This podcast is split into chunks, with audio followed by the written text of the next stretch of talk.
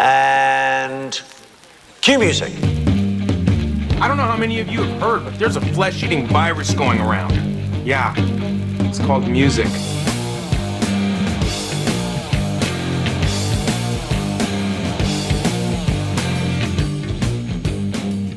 All right. So, if you don't like Black Sabbath, then fuck you. You're not going to like this episode either. Uh So yeah, episode 19. Andy, you want to kick us off with the details? Yeah, well, I thought usually we do every other weekend. Uh, we talk about new albums, and I thought since we already went through Ozzy's uh, discography, uh, let's just do a special one since everybody's like stuck inside. Let's have some fun and go through all of the uh, Sabbath albums with Ozzy. So that's what we're going to be doing. We're going to be ranking the nine Sabbath albums with Ozzy, and then also listing our top ten favorite songs. Hell yeah, we are. Yeah. All right, man. Well, I don't really know if there's any unsabbath related details we want to talk about in the music world. Um, everything's kind of just on hold anyhow, so there's not much else to talk about. I do have one thing that I wanted to mention. I wanted to like I put this in big bold notes, like as my first um, note. Um, remember last um, episode I said I went to Benny's and I was getting the Megadeth beer, and there was a guy buying cases of Busch Light. Oh, I yeah. shit you not. I went to go buy more beer uh, the other day, and there was a guy in his shopping cart had two cases of Busch Light, and I was like, "Holy shit, is that the same guy?" Might be. I don't know. There's an awful lot of people that that's just what they drink, you know? And when they buy it, they buy it. of course, it's like water, man. If you've ever drank Busch Light, you're you're pissing as much as you're drinking the whole time, man. You get like 3 or 4 in and you're just like holding it, you know, trying to not break the seal. Anytime you drink with those people, they're always like, "Don't break the seal, man." And at best you get like eight in. You feel like you're gonna piss your pants. And then after that every half a beer you're having to take a piss because it's just like water and it goes through you so. The only time I've ever had Busch Light was at Schooners in those big goblets because I think that's the only thing they have on draft is Busch. oh yeah. yeah probably so. Although i guess it depends which schooners. I don't know. I feel like i drank i used to drink bud light maybe it was miller light i can't remember. I fucking hate miller light though so. I imagine it was probably bud light but anyhow we used to have uh, many late nights spent at schooners getting hammered on those goblets so. Good times. I feel like I need a goblet for uh, talking about Black Sabbath, like some kind of big uh, chalice or something. That's true, man. I feel like if I was drinking this Bloody Mary out of a goblet, it'd be far more metal than Yeah, than what the fuck I'm doing here. But your goblet of rock. goblet of rock, dude. Funny enough, we used to call the. I think Cor- my wife came up with the the nickname when we were at Schooners all the time. She used to call them goblets of fire. So I don't know. We were dorks, still are dorks, but so yeah, man. Uh, yeah. Aside from talking about this coronavirus, which I don't personally want to talk about that Yeah. anymore, and I don't really want to talk about everybody's living room concert because everybody and their brothers doing that shit, which I think would be cool and you know moderation, but some of these some of these people doing like three hour fucking shows in their living room, it's like man. I mean, it's cool that I get they miss performing and stuff, and it's just something to do to try to put like to keep live music going, and I get the point of it. But man, to sit and watch on Facebook, on your phone, or on your tablet or computer or whatever, three hours worth of a dude sitting in his living room playing music, it's like, does anybody does that really hold anyone's attention for three hours? I it certainly doesn't mine. If it does with some people, then great. But Yeah, like I think yeah, like you're saying, the three hours is a bit excessive, but I like how some people, some of those musicians are like hey, we're gonna have kind of like an online tip jar, and I'll uh, pay my band members because they're uh, not salaried employees or something. Right. And, like I kind of respect that. Yeah, that and some of the local artists are donating their tips to you know Yeah, bars, bars and and stuff. stuff that can't be open right now, which is really cool. And I get that some of these people, I mean, some of them, that's all they do for a living is play music, so it's kind of a different thing, I guess, you know. Me, I, I'm employed still. I'm still going to work every day, getting my paycheck, so I'm, you know, cursed and blessed, I guess. part, part of me is like, man, I don't, am I, am I better off doing this instead of collecting unemployment or am I going to end up getting this, you know, is it just a matter of time before all of us that are at work every day end up getting it and taking it home to our families? I, I don't really know. So, Yeah, Guess yeah, we'll find out. so Uh, but um, I do have to ask you this So I don't know if we've ever uh, like we've talked about Ozzy and like Tony Iommi and stuff, but do you have like an introduction to Sabbath or like do you remember the first song you ever heard? Oh man. You know, I'm trying to think. The very, very first time, it's kind of hard to tell. I don't. You know what? I think the first time I ever heard a Sabbath, um, or heard Sabbath, but it was another band covering them. Um, I had heard of them, but I'm not certain whether I'd actually heard them or not. But the first Ugly Kid Joe EP, I got it for Easter on cassette. And I remember, for Easter. yeah, yeah, my, I don't know. I don't think my parents paid much attention. My mom, you know, probably didn't pay attention to the little kid flipping the bird and all that, and the bottle of booze in his back pocket and everything. Buys me that for Easter because she knew I wanted it. And so, anyhow, at the end of that, there was a uh, there's a cover of Sweet Leaf on there, and I I'm pretty certain that was the first time I ever heard that song because I mean shit that was like 1991 maybe? Oh, shit. I don't even know. I mean I was only like I mean it might have been earlier than that. I was only like nine or ten years old tops I remember being really young and driving all the way back from my aunt's house in Indianapolis listening to that cassette over and over again because it was only like six songs it was just an EP I cranked it over and over again and I just thought that song at the end it was like I think it was that, and then they went in. It was like it went straight from Sweet Leaf into one of their own songs. Um, and I just, you know, obviously at first I didn't realize it was Sabbath until reading the liner notes and shit in the cassette, and then figuring out, oh fuck, that's a Black Sabbath song, and then, and then I think I'd only heard maybe kind of the hits for a while, and I started getting deeper into Sabbath when I bought one of the Ozzy compilation things, and there was a demo for Fairies Wear Boots, and I was like, man, this song's really fucking cool. I've never heard this one before. And then that's what got me like actually buying their albums and listening to kind of the deeper tracks and stuff, you know. So Yeah, I think it was the same for me actually because I was trying to remember like uh, the first Sabbath song that I ever heard, and I can't. I can remember. I think it was probably Iron Man, most likely for both of us. You know what I mean? Because that was like the most common. I don't know. I mean, me learning to play guitar and shit like that was just a.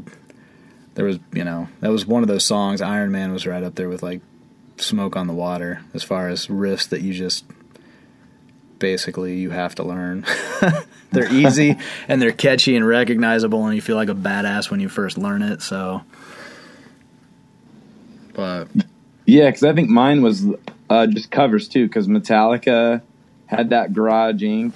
and they did a Sabbath song, and like Faith No More. I think they Oh, had yeah, War Pigs. so War I was Pigs. just like, all that was just covers uh, that I remember hearing.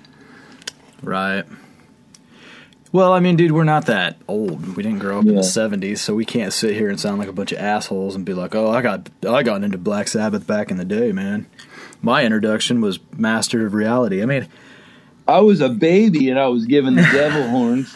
it could have been. I mean, if you had like an older uncle or something that just, you know, spoon fed you this shit when you were young, like, hey, check this out. But, you know, I I remember seeing. Actually, I think my uncle did have the first Black Sabbath album in his record collection. I remember seeing that and just thinking, man, this is spooky as fuck, you know, because it's just such an eerie looking cover. but I don't know that I ever listened to it, you know. I mean, I obviously have now, but I mean back then. I don't know that I ever listened to his actual record of that. So I don't know, man. They're one of those bands. I think we've talked about this with like Kiss and some other bands, and maybe even the Ozzy episode.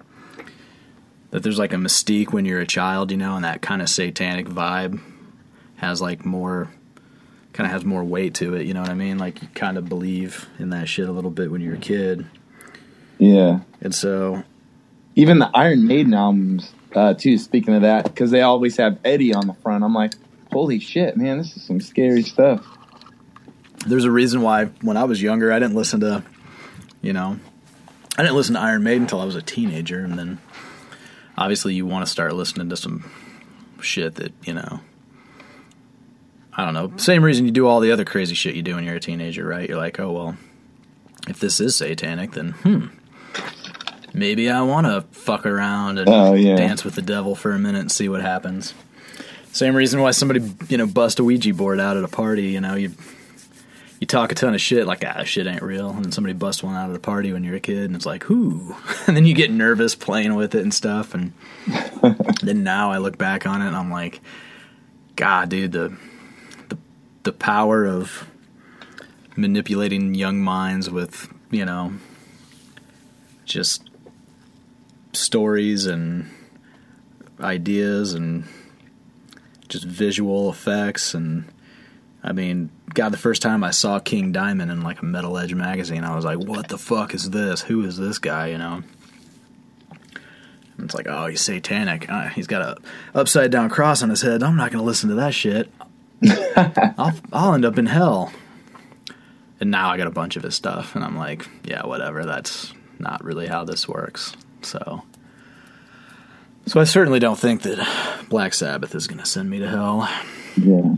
anytime soon. Hopefully, unless I get this coronavirus and have an underlying respiratory problem I didn't know about.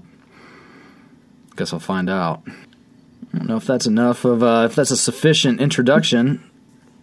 Albums we want to do. We want to go straight for the ranking of the albums and then do the uh, our top ten songs. I, I feel like that's like the order that makes sense, maybe. But Yeah, because I think that's what we did with Ozzy, and I was kind of thinking if I start talking about my songs, then that might give away the albums or something. I don't know. yeah, So- that's pretty much what I thought too. So we're on the same page. Yeah. And I know that everyone's just on the edge of their seats wanting to know because our opinions mean more than anyone else's opinions. Well, damn right, man. Yeah. right, dude. Hey, we wouldn't have this podcast if our opinions weren't more important than others. so, anyhow. Uh, all right, well, You can start us off then, because I I think I started off maybe the Ozzy ones. okay. Well, I'd be more than happy to.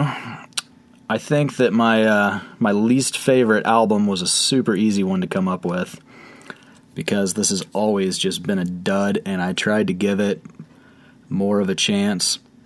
Some of these hmm. albums that were lesser favorites, I kind of enjoyed them more this time around, like going in and digging back through these, and I found that some of them had, you know, more charming moments than I, I really thought. You know, I guess they just weren't my favorite, so I put them on the back burner for a while and blah, blah, blah. But with Never Say Die, that was not the case. Hmm. To me, this album was an absolute turd, and it is no wonder they parted ways with Ozzy and went in the direction of getting a new singer and trying to, you know, resurrect their career and reinvent themselves and and they did obviously because you know, Heaven and Hell the album that would follow this with Dio, you know, taking Ozzy's place fucking just smokes this record. I mean, So I don't want to go, you know, I don't want to go in too much more detail than that because I don't have much to say, man. I was trying to get this one to redeem itself for me, Oh shit! and I just can, I can just hardly even, I don't know, man. It's just a dud, almost all the way through. But I'll save that one detail for a later conversation. See, with me, uh, this is not the bottom of my list, uh, but I actually kind of dug it, and uh, because it's not Sabbath at all, right? So I just tried to put that out of my mind as I was listening to it. I'm like, because it doesn't sound like the other albums, but I'm like, it's a solid. I thought it was a solid rock and roll um, record, Yeah. and uh, I don't know, man. I just don't care for the songwriting on it. Uh, short of, you know, I think the title track's great, but I just don't. Man, the rest of it, I don't know, man. It just even like that Johnny Blade song, it's kind of good, but it's kind of dumb. And then it just seems to just from there on, each song just gets worse and less interesting. Like they just didn't do anything interesting. I mean, it just sounds like they. When you hear the stories of this record and Ozzy not showing up and being late, and I mean, it all kind of comes through in this record, in my opinion, because it sounds a very like a very disinterested band. You know, it sounds like a band that was not on top of their game and was not eager to go make a kick-ass record and change anything up. And I mean, it just seems like the I don't know. The energy is half-assed. The writing's half-assed. I, I don't know. Yeah, because I think I'm not like a total Black Sabbath like historian, but isn't the story with this album like they actually did kind of dismiss um, Ozzy and they brought in somebody else, but then they ended up bringing Ozzy back. Yeah, I Right. think there was something. I think there was something like that, and I'm not 100 percent on the details. But yeah, I think you're right. I think they had replaced him and then brought him back, and then just to kind of like they finished the record, kind of knowing that they were going to be done with them afterwards. I don't think they. I mean, I think there was some live performances and shit afterwards, but not an abundance of them. I I actually did like even though I said this is a solid rock and roll album, like I did kind of see that too. What you're saying, like maybe they'd both kind of Ozzy and then the rest of the band they'd kind of hit the end. They did so much throughout the entire '70s where it's like maybe they just needed something to freshen it up. So it probably was the best thing for Ozzy to do his own thing and then to get in another singer because then you could bring in some fresh ideas. Well, yeah, man. I mean, you figure they did eight records in eight years, so I mean that's a Yeah. lot. That's a lot of material, you know. And to sit there and have as many good songs as they had in that eight-year period, I mean, they earned it having a dud. I just think I think it's a bummer that they kind of ended their career together on that dud, you know. So, so yeah, man, that's my uh, my absolute least favorite number nine All right. record, but I'll let you uh, have at it with yours. Well, ha- um, I had said before that I think last Monday we talked about what we were gonna um, do for this episode and threw out some ideas real quick. And then, like right away, once we knew we were gonna do like Sabbath, I jumped in and listened to albums um, last Monday. So I actually went right for Technical Ecstasy and Never Say Die Right. because those are the ones yeah I'm the least familiar with. So I thought I would do them first, and then I kind of jumped to one of my favorite ones. Uh, and I listened to everything basically Monday, and made a list. But then I scrapped it, and these ones ended up almost being kind of flipped uh, when I redid my list. But my number nine is now uh, Technical Ecstasy. Right on. and I'll say that because uh, both of those last two albums, like they're kind of they kind of do sound like a band that's kind of almost maybe ran out of ideas. But for me, I thought that uh, um, Technical Ecstasy it was only had a few highlights, and that was it. Um, and it was kind of how maybe you were saying with Never Say Die. I thought the first uh, two songs really jumped out, and then everything else was kind of boom. It just kind of ran out of steam.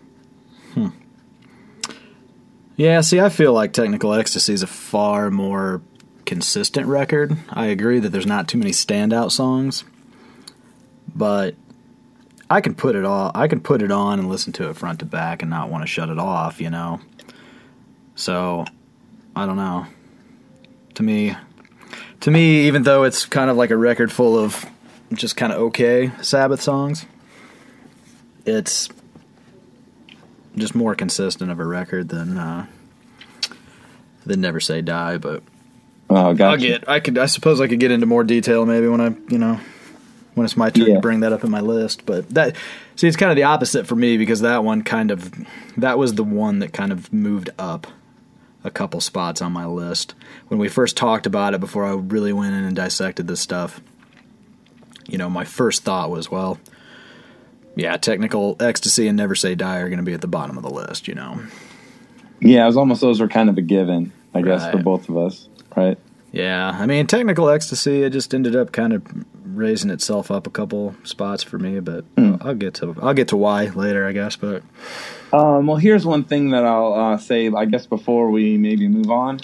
Uh, did you think this, like, after, uh, well, when I was going to redo my list, I, instead of skipping around, I was like, I'm going to go in order, and I've never listened to these albums in order before, so I'm going to kind of uh, just dive right in and immerse myself in Sabbath. And I listened uh, to all the 70s ones in order. And what I noticed with, even though uh, like Technical Ecstasy and Never Say Die are kind of like the lesser of the uh, group, they almost kind of sounded maybe better produced than uh, the previous ones. Did you kind of think that? Or maybe I'm hearing something different? a couple of them maybe. Yeah, I mean, there's one in particular that I think kind of sounds pretty shitty. You know. Maybe they're like maybe what I thought was like uh, they're more polished or something. Because I guess kind of thinking about it, like the early stuff, they're young kids, so they're starting out. Well, they don't dude, have the- a big budget, so they're like, "Shit, let's knock this out and just record shit." But now they're older, and they got more money, so maybe they just had more studio time, or Well, that's exactly how it happened because the first record was recorded, I think, like in an afternoon. Like they showed up to a rehearsal space, put some mics in some place, and you know they recorded everything Yeah. live basically. And then I think there was just a few little overdubs and shit, like the you know the little intro thing on the title track, the first song, and you know that was about it. Like it was done on nothing for a budget, basically. But there's a lot of charm to that record. Like me personally, I think that sometimes that really slicker production doesn't do shit for a record, you know? If it doesn't if it lacks the performance and the the writing and the and the charm, I you know, I'm not I always tell people all the time like you know, I'm not always looking for a super well produced record, man, cuz some of my favorite albums of all time are kind of rough, you know. The first Motorhead record's killer, I think. Sounds like a wall of shit to some people, but you know, I mean, hey, I kind of feel that way with like uh, "Kiss is Hotter Than Hell." At first, I hated it because it it sounded really muddy, and I'm like, "Ugh, what's going on here?" But then, like now, like that would like I'd put it near the top because even though maybe the production isn't that good, the songs are awesome, and then even uh, the kind of I don't know weird production or like muddiness almost kind of makes some of them sound cooler. Like Strange Way sounds way cooler. Like like I guess that style than maybe if it had been more polished. right? Yeah, I mean that's that album's got a lot of cool arrangements, some of the best Kiss arrangements. Yeah. But I suppose that's for another episode, maybe down the road. Yeah. Getting Yeah, into true. that. Well, I'll move along to my number eight, and my number eight is thirteen. Number thirteen. Oh Uh, well, shit. That's what I had too. yeah. Well, dude, it's not very good. And whereas I think Never Say Die kind of has maybe a song or two that stands out, Although, really, I don't know. I, I keep thinking about that, and it's like, no, I think the title track's the only thing that stands out at all on that record. Um, and you know, thirteen hardly even has that, but the second half of it kind of opens up. Like there are the last few songs are the best part of thirteen, and so the thing that bugs me about that album is the fact that the first few songs all sound like recycled ideas. Like the first song, uh, end of the beginning or whatever. Yeah. Um you know, it sounds like Black Sabbath. It sounds like the the opening track of the first album. Like it just sounds like a like they rewrote that song and they were just trying to start their last record the same way they started their first record, which in some ways is kind of cool, but then then you get to the next song um and it just sounds like another rehash.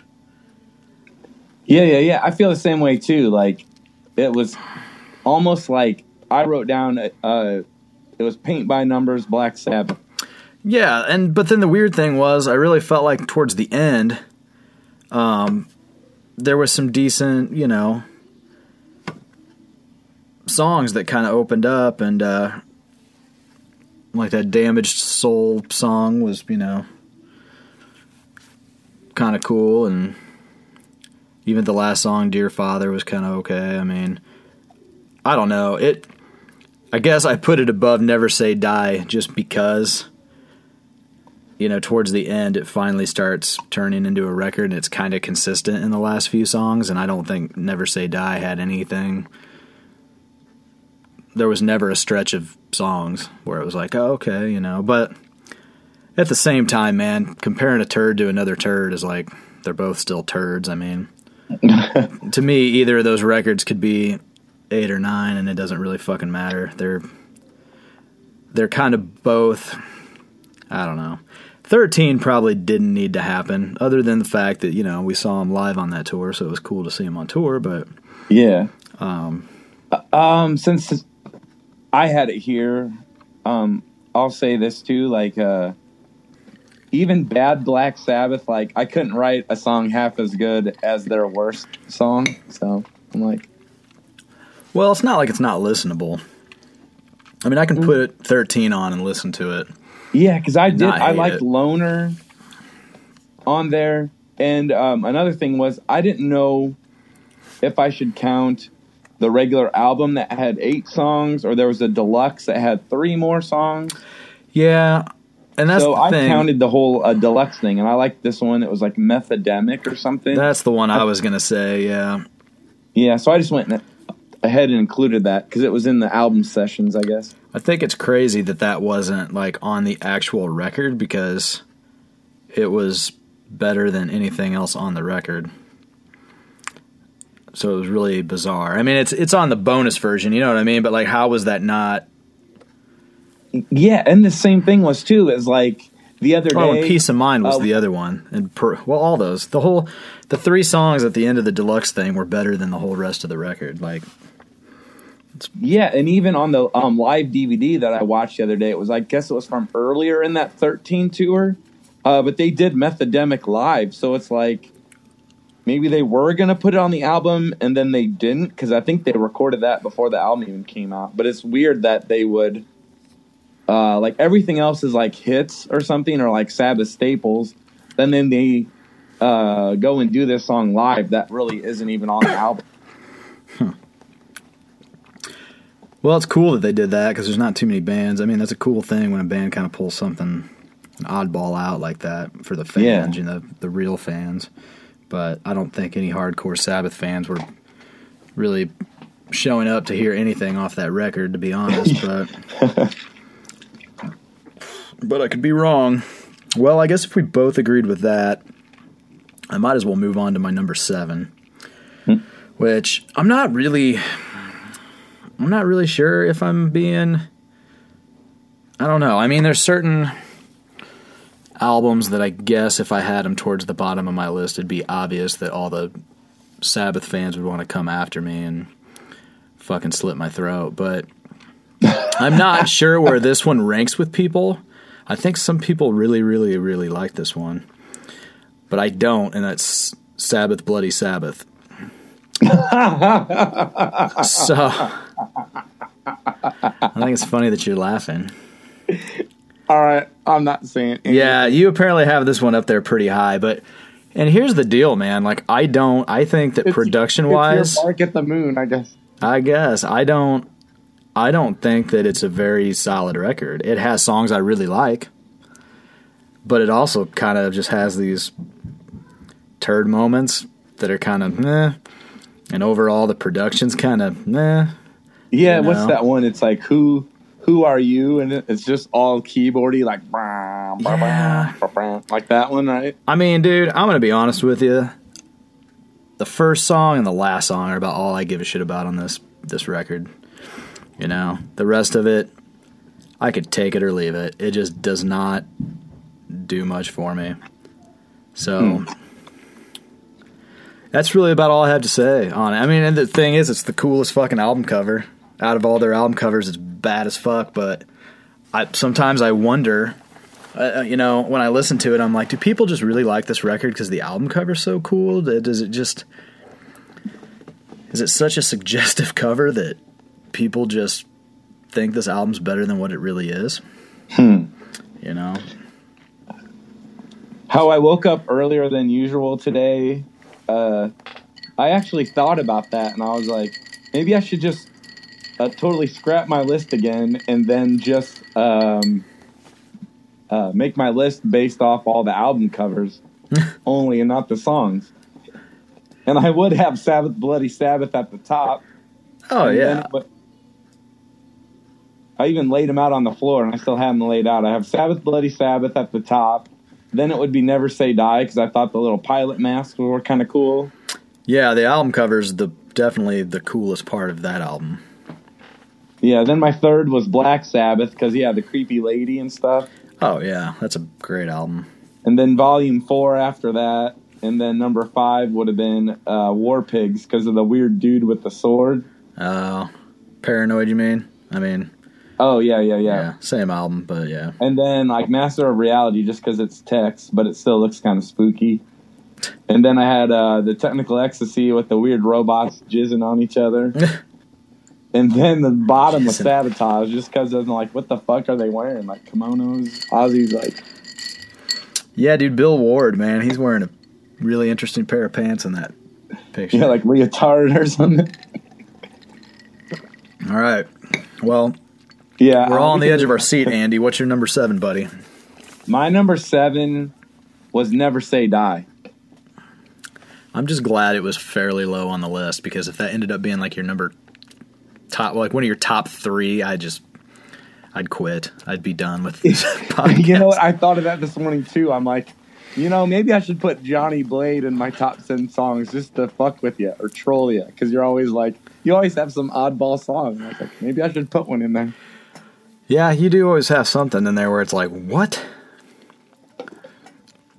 But hey, it's what makes it interesting, man. If you just, you know, if your top 10 songs were just all their fucking hits, it wouldn't be. Yeah, um, which they might end up being. I guess maybe that will be kind of boring. But Never Say Die though. Here was the thing. Like I kind of, I already like Never Say Die, and even you hit the kind of nail on the head. It was a cool song at the start of the album, and I kind of felt like going through all these albums, except for like maybe one exception. Every single first song they have on their albums is like fucking awesome. It's almost like they put the best song at the start. Yeah, that or the end. There's a couple end, like, last songs that are really great too. Yeah, it's like there's a few exceptions, but mostly like out of like I think five out of the nine, I had like I'm like shit, the best songs at the start. Yeah. yeah, I mean, never say die. That definitely is uh that is definitely the case, so I was kind of thinking this too. I don't know, maybe I'm wrong, or I I didn't really finish the thought when I was trying to write it down. But some people uh, say, "Oh, only the first six uh, Sabbath albums are the best. That's the only ones you need to listen to." I was like, they're probably the same people who uh, say with Kiss, like only the first like six are the best, and they kind of dismiss uh, Dynasty, and I was like, even though Dynasty isn't really like you know maybe the best album, it's still not fair to dismiss it because there's still some cool stuff, and I kind of felt like even Never Say Die and Technical Ecstasy, there's still some cool stuff on there, but Yeah, no, I agree with that. I mean, I mean, like you know, I think I already said the title track for "Never Say Die." I mean, it's a great song. So yeah, it's hard to it's hard to say. I wish they never made that record because then that song wouldn't exist. And you know, it is a great song. maybe it so- would have been better if they had just like I don't know, half of Never Say Die could be combined with half uh, half of Technical Ecstasy. Then you'd have a really solid album. Yeah, I mean, in my opinion, you just would open Technical Ecstasy with Never Say Die and then have the rest of Technical Ecstasy playing. that, that would definitely make a better record. That'd beef up Technical Ecstasy a little bit. And And Johnny Blade. yeah, I don't know. I'm gonna bump up that song, man. That needs to be like underrated. You start changing your damn list now, man. What are you doing? I said I didn't have it, but Oh. I'm saying maybe if I did underrated Sabbath songs. That would be- Oh, underrated. I gotcha. yeah.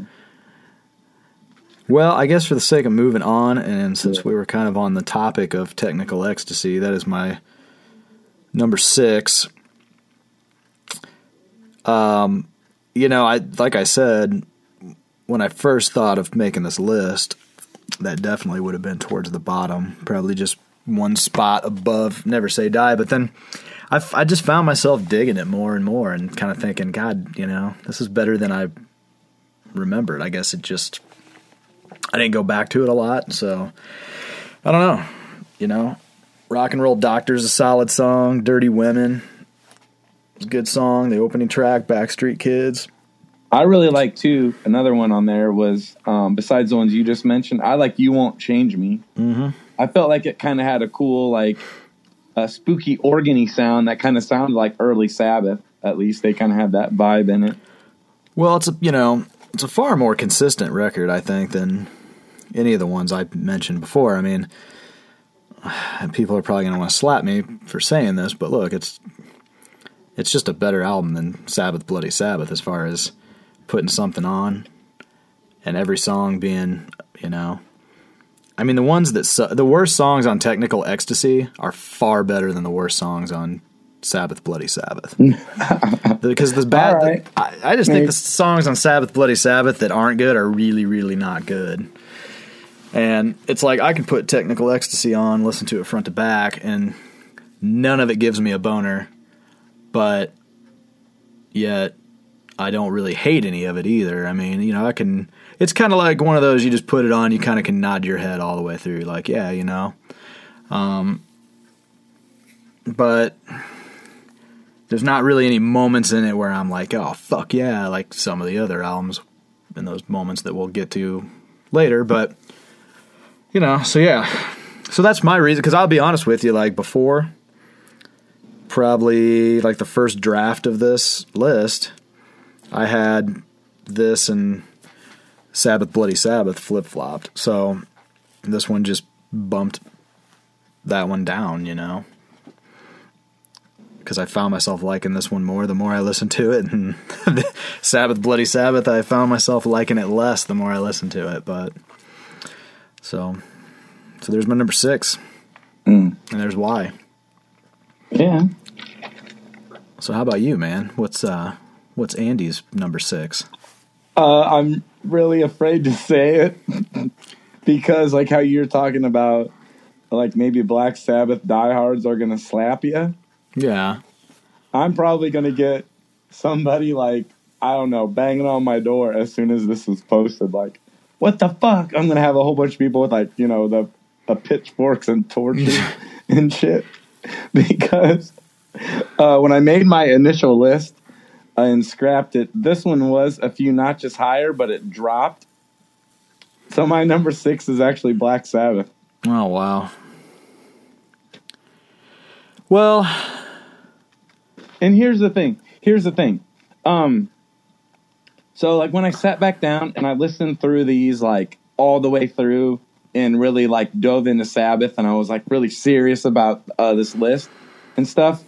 Uh, obviously Black Sabbath is an awesome song, and there's a few awesome songs, but I kind of just felt like if you had like done something like Family Feud or something, and you uh, pulled a hundred people on the street, and you're like, "Hey, like I'm gonna play a song from this album and see if you can tell what band it is." I don't really think that most people would tell uh, that this is Black Sabbath. Like it sounds more like just a blues album in some spots. Right. No, it does. It's jammy in spots and everything, and I don't know. I mean, I think it's a solid record front to back, but I'm not going to say too much because I don't want to. I don't want to give away where I have it positioned in my list, but Yeah, like, and I'm not even saying that this is like a shitty album at all, because actually, to me, none of these albums are really that shitty. It's not saying, oh, this is the best and this is like shit. It's like it's all good. It's just variants of good. well, it was really hard for me to even rank any of these from like from the first ra- from the first record to Sabotage. It's a pretty, you know, it's a pretty solid list of work. You know, I mean, even though I kind of bash in Sabbath Bloody Sabbath a lot, but I mean, it still has its couple songs that are really, really fucking cool. I think, and you know, I don't know. I don't Um, yeah, even much, like but- even this first one, maybe maybe I was getting too serious or something because I was thinking when I was listening to it, I'm like, well, even like like Led Zeppelin, like you know, uh, some people say that they're like a, a blueprint of metal, just like Sabbath, but all those bands have like blues covers and stuff, and I kind of felt that's the same thing too because aren't a couple of these like covers and stuff like Evil Woman is a cover. yeah, I don't know. So I would kind of compare this maybe in the same regard to Led Zeppelin's first album. It's like heavy, but it's just heavy blues.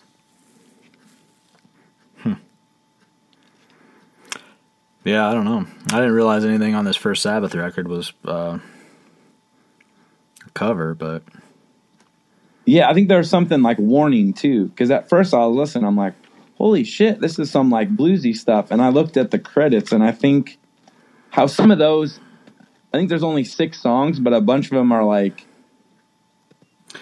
yeah, they grouped them together weird Yeah, on the they- CD thing, like because they ran together like on the record, kinda, and so I don't, I don't know. It's Yeah. confusing to me how they grouped them like on the CD and digital digitally and stuff. I mean, I don't know because you put on a record and you're just listening to it, and it just sounds like you know three, four different songs, but then you look at the track listing on the it's CD all one and it's all yeah. one track, and it's like that don't make any fucking sense. But yeah, so like I kind of lost like which one it was. Maybe it was Warning or something like that, but I don't know. One of them in there sounded really awesome, but it was really bluesy. yeah, But uh so even though this was my number six and it's low, probably lower than anyone in the history of like, you know, Sabbath fans would have it, it's not bad. I'm not Yeah. that. Well, that's the thing. Like anything left on my list at this point, my top five, it's like I, it was really hard to rank those final five. I mean, because Yeah, it's like something had to Fuck, be at the bottom, and I guess it was this one. well, I might. I don't. You know, my number five, I kind of feel like people might be like, "What?" I don't know. I, Well, I, I guess I don't. then? I guess I don't know what people, what the, uh, what the mass, what the masses, as far as Sabbath fans go. Uh, I don't know. I, to me, like the first few albums are just probably like the the Sabbath albums, right? Like I can't see. So you got to rank them somewhere. So my number five is Paranoid, Oh shit. and you know, it just was it was tough because there's songs on there that are great, like some of their obvious, you know, staples in their live set and and everything, and it's it's not that it's like you said something has to be at the fucking bottom. I can't put I can't make everything number one, and as much as I like this record, when I started comparing it to some of the other ones, it's like, well, you know, it's I don't know. First of all, man, I could give two shits to hear the song "Paranoid" or "Iron Man" ever again.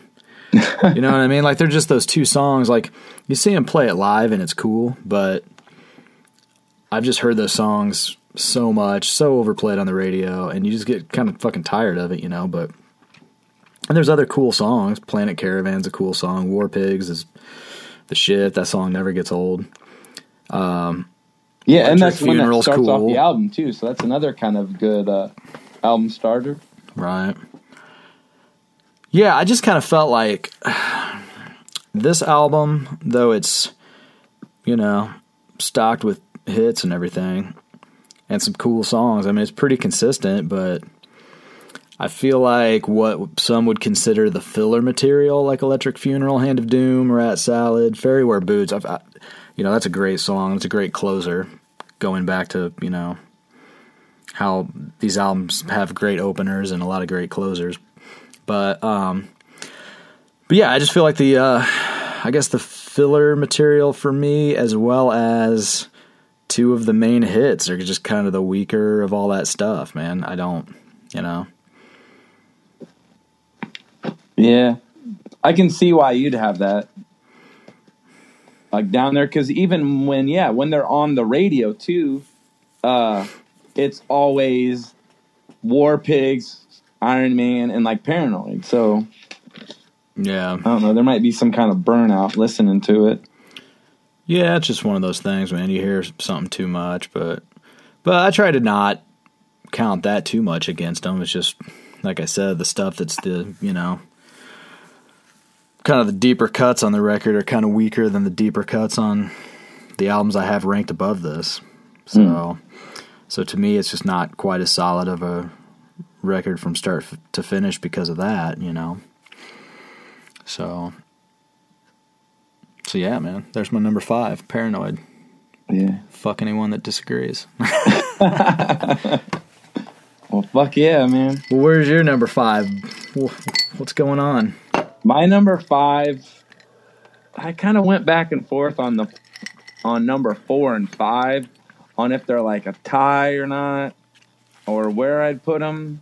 But uh, but then I just kind of settled on like, all right, where I have them is where I have them, and that's it. And my number five is Master of Reality. Whoa. Well, damn. Yeah, because even Griffin, like he said that I think that that's his favorite album of uh, Sabbath. Yeah.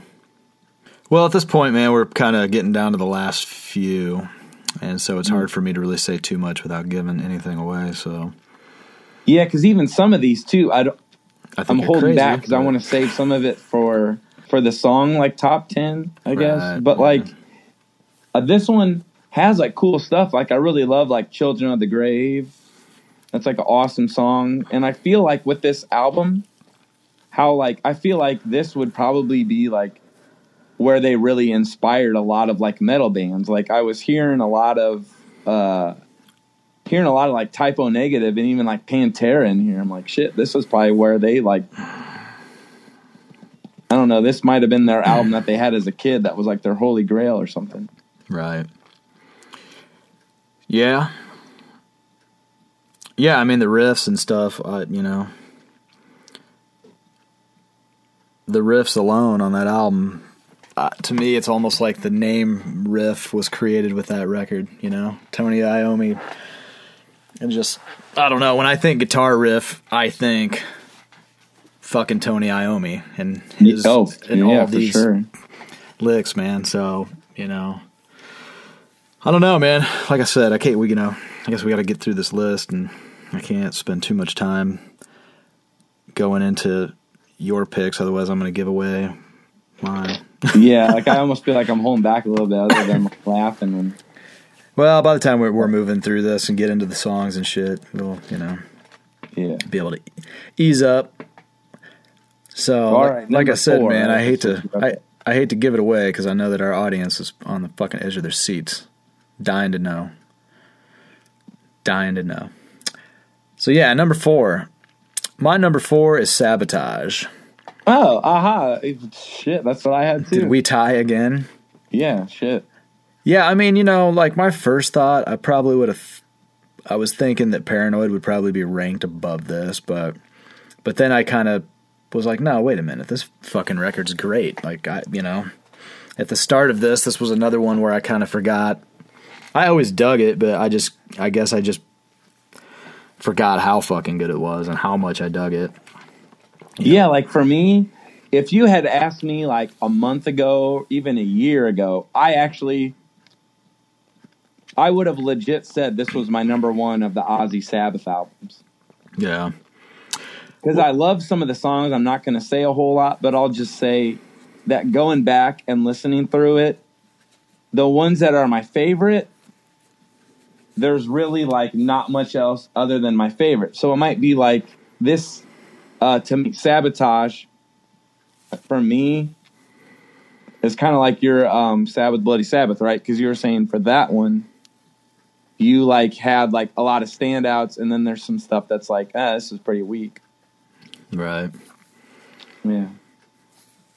Yeah, I don't know. I feel like this is like such a solid record that it's hard to not even move it up the list even more, but there's just obvious reasons I couldn't. Um, but man, I mean, the first song, Hole in the Sky, is super fucking cool.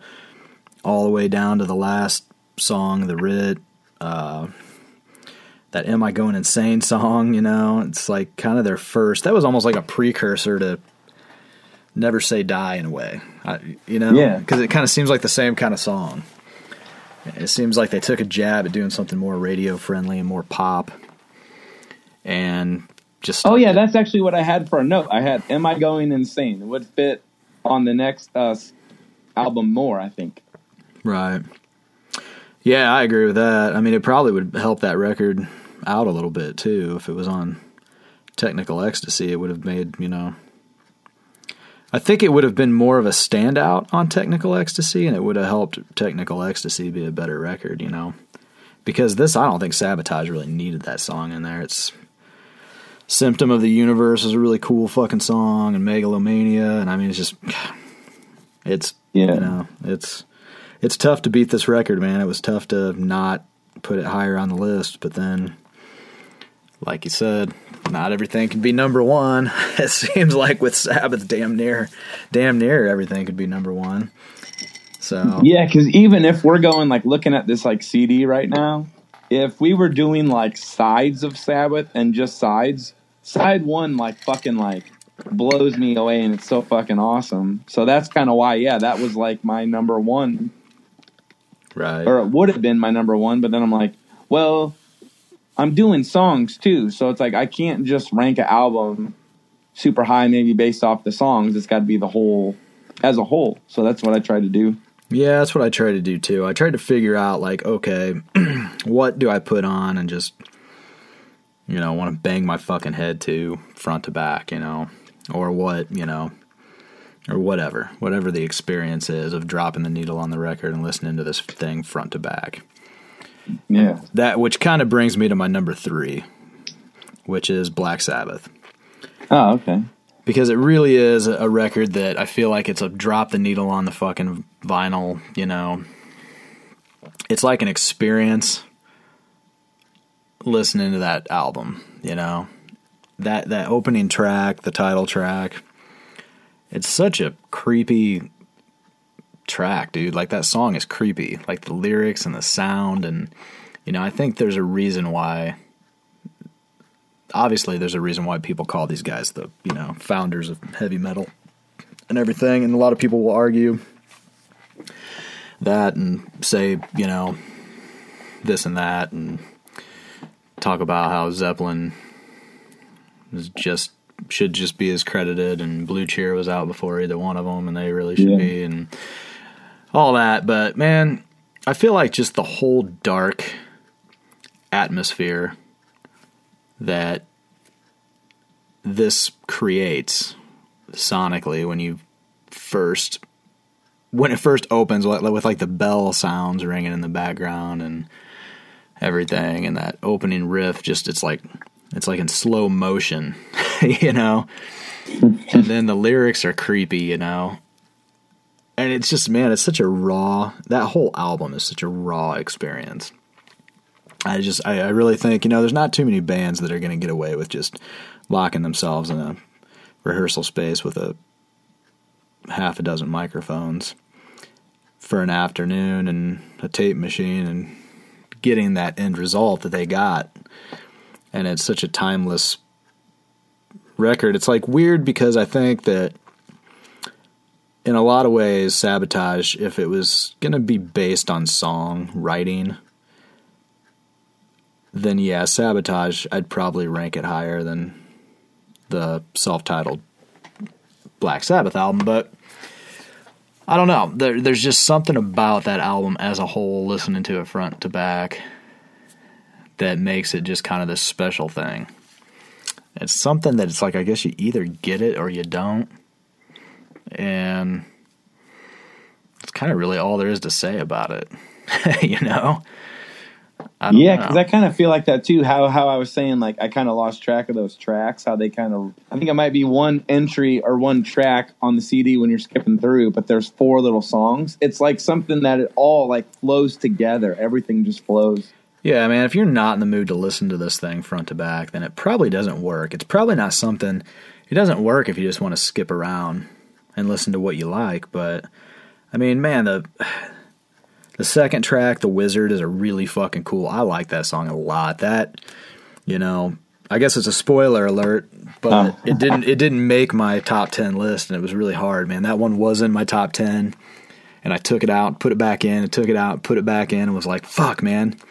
I want it to be in there, but I, god damn it, I can't because this needs to be in there, you know. Because that's just such a cool song. Like that comes in, you know, just right from the opening, dun dun dun, you know. I'm fucking hooked and wanting to jam out, you know. Like I'm wanting to go pick my fucking guitar up and start playing along with it. So, yeah, I don't, you know, but like I said, it's kind of a. I mean, NIB, that's obviously been a staple in their live set for a while, and you hear it on the radio, and a lot of people cover that, and it's a cool song, you know. Um, I'm not, I wouldn't say I'm as tired of it as like Paranoid or uh, Iron Man, but it's kind of one of those where I only really enjoy hearing it within the context of this album at this point, you know. So, I mean, I enjoyed it live, seeing him live, but I mean, otherwise, as far as listening to this song, I. So yeah, man, I think I've probably babbled enough. So, what is what is uh Andy's number three? I've kind of been keeping score actually this time, writing down all of yours, and I kind of tell uh, where some of yours are falling, and maybe you can tell where mine are. But uh, my number three is uh, Paranoid, and I know that you had it lower because you're saying that some of this stuff, you know, some of the songs, it's like maybe overdone and stuff. But for me, going back and listening to these all in order, um, I was just like, I thought Paranoid was just kind of cool in that context of listening to it in order because maybe that first one, like Black Sabbath, it just sounded like a spooky blues album or something, like downtuned blues. But then this one, Paranoid, I'm like, this sounds like they're fucking coming into their own and they're just fucking like, I don't know, they we're just rocking like you know because even though some of those songs are like basically uh like i don't know overdone maybe like pearl jam's first album you know alive and jeremy and shit they're just you've heard them enough but the thing is is like all those songs though are on this album and i just kind of felt like if you would go pull somebody on the street and be like hey black sabbath they'd be like fucking iron man yeah oh yeah, Iron Man or something. I'm just like, I don't know. This album just seemed to like have everything that you think of with Sabbath in this album. Right. I get that. Nah, like I said, I don't. At this point, you get into the top five, it's kind of hard to Yeah. have a wrong answer. I mean, unless you had like Never Say Die at number two, then you know.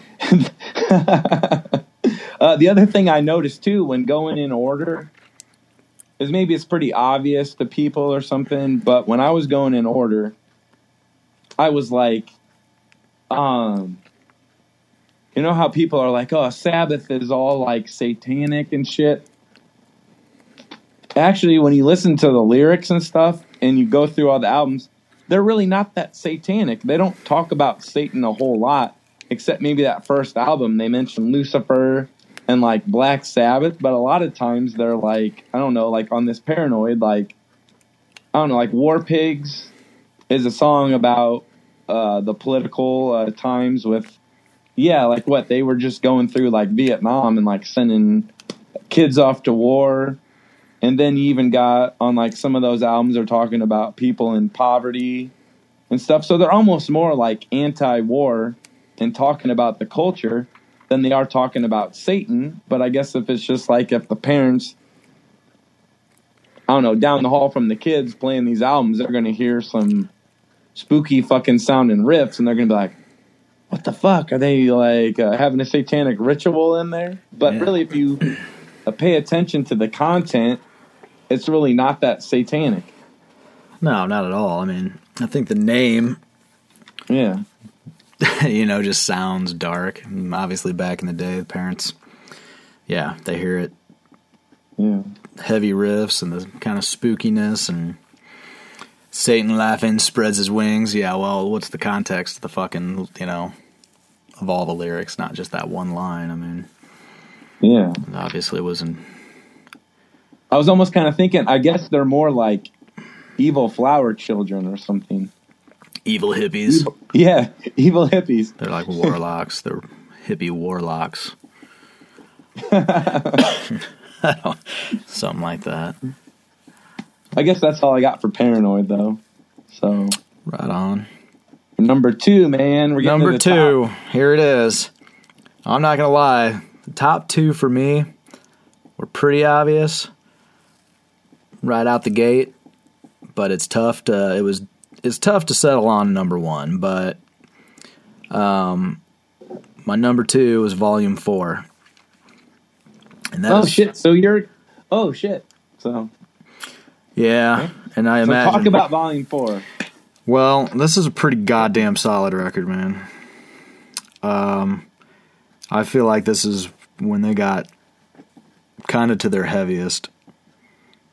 I mean, what that Supernaut snowblind cornucopia, all the shit at the end. This has such a strong second half of the record that I mean the openers are great. I okay, so the reason I didn't put this one as number one is because of changes. To me, Uh, that song I wish to God wasn't on this record. hey, but at least it's not the version with Kelly. Well, that's true, but and I think maybe I wouldn't dislike it so much if it didn't if it wasn't such a overplayed. I mean, I've mentioned before like when we did the Ozzy episode, I mentioned how I don't care for his ballads. I don't know what it is, but there's very few ballads that, you know, I really dig from Ozzy. And this is just right up there with those and I love this fucking record it's just God, one of my favorite hard rock records of all time. But god damn it, I wish that fucking song wasn't in there, you know? And so early too. It's like I don't know why they couldn't just put it at the end so I could just shut the fucking record off early and pretend that it didn't exist. You know, but man, I mean the openers, Wheels of Confusion, The Straightener, Tomorrow's Dream, you know. It's like so- it comes out swinging and then it has that ballad that's just like this cheese dick fucking ah god it's almost making me sick just thinking about it. Like i'm hearing the song in my head and it's like oh why did that seem like a good idea? But then it kind of just but then after that it redeems itself and the fucking thing just slams beyond that you know? Some of the coolest riffs that tony iommi's done i mean i don't know. I, i'm not going to go get into too much of it song by song just because I don't want to give away anything on my song list. But, but yeah, great fucking album. Uh, just like I said, man, I I don't know. I just wish that Changes was not in there. But that just tells you how much I really, really like the rest of this album to have it at number two, even with that fucker sitting right there. in the middle of the song. So, yeah. So, Andrew, let's talk about your number two. All right. Well, when I said I scrapped my list, my number two on Monday, so like almost a week ago, this was my number six. Now it's shot pretty close to the top. But my number four, or wait, my, my number two is number four, volume four. It's the same as yours. Well, goddamn. so we tied three times already, I think.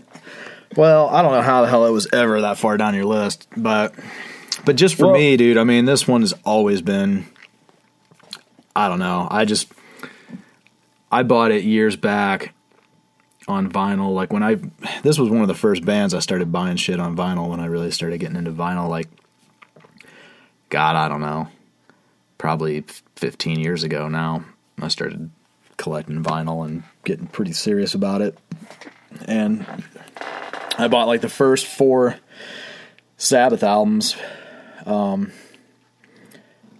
like new 180 gram pressings, you know, because I just wanted good quality, great sounding, you know, copy of these albums. And I think Volume Four, you know, 10 to 15 years ago, whenever it was exactly, when I bought it, I don't know that I'd ever heard it front to back and bought it and was just like, fuck.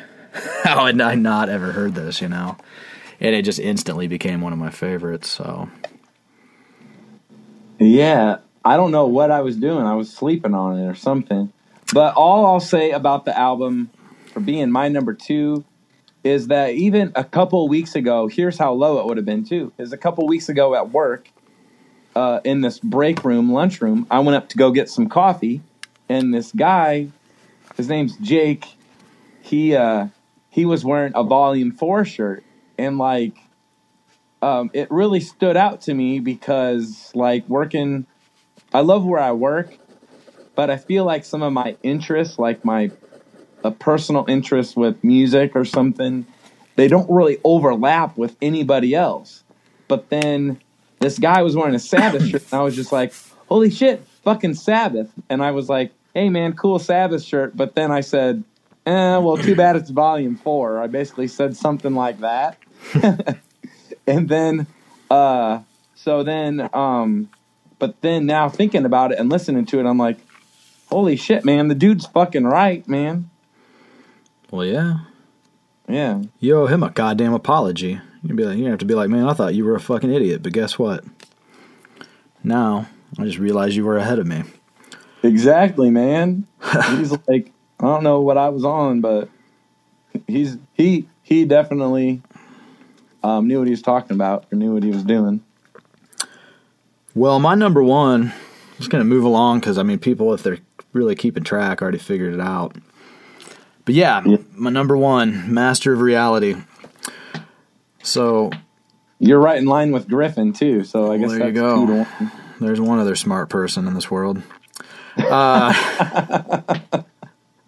yeah, so I mean, it was hard in a way. It was really hard to not put Volume Four at number one.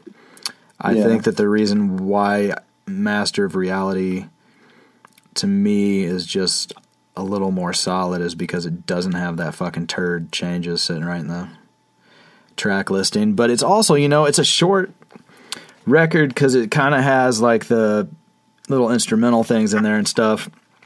Yeah, there's like, aren't there like half the album almost is the little interludes? Right.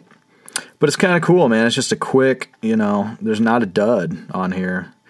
And the beginning just, you know, right out right, right out the gate with the cough, the, you know, you know, on a loop.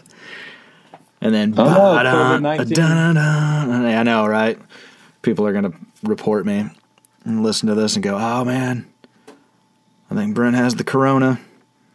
Go get him, lock him up, lock him down, lock down the Stortzum house." But yeah, dude, I mean, Sweet Leaf is such a badass song. It's such a great that opening. Just like I said before, like when I think of guitar riffs as a term, I think Tony Iommi. And when somebody says, "Oh, a Tony Iommi guitar riff," like one of the first things I'm going to think of is, you know, Sweet Leaf.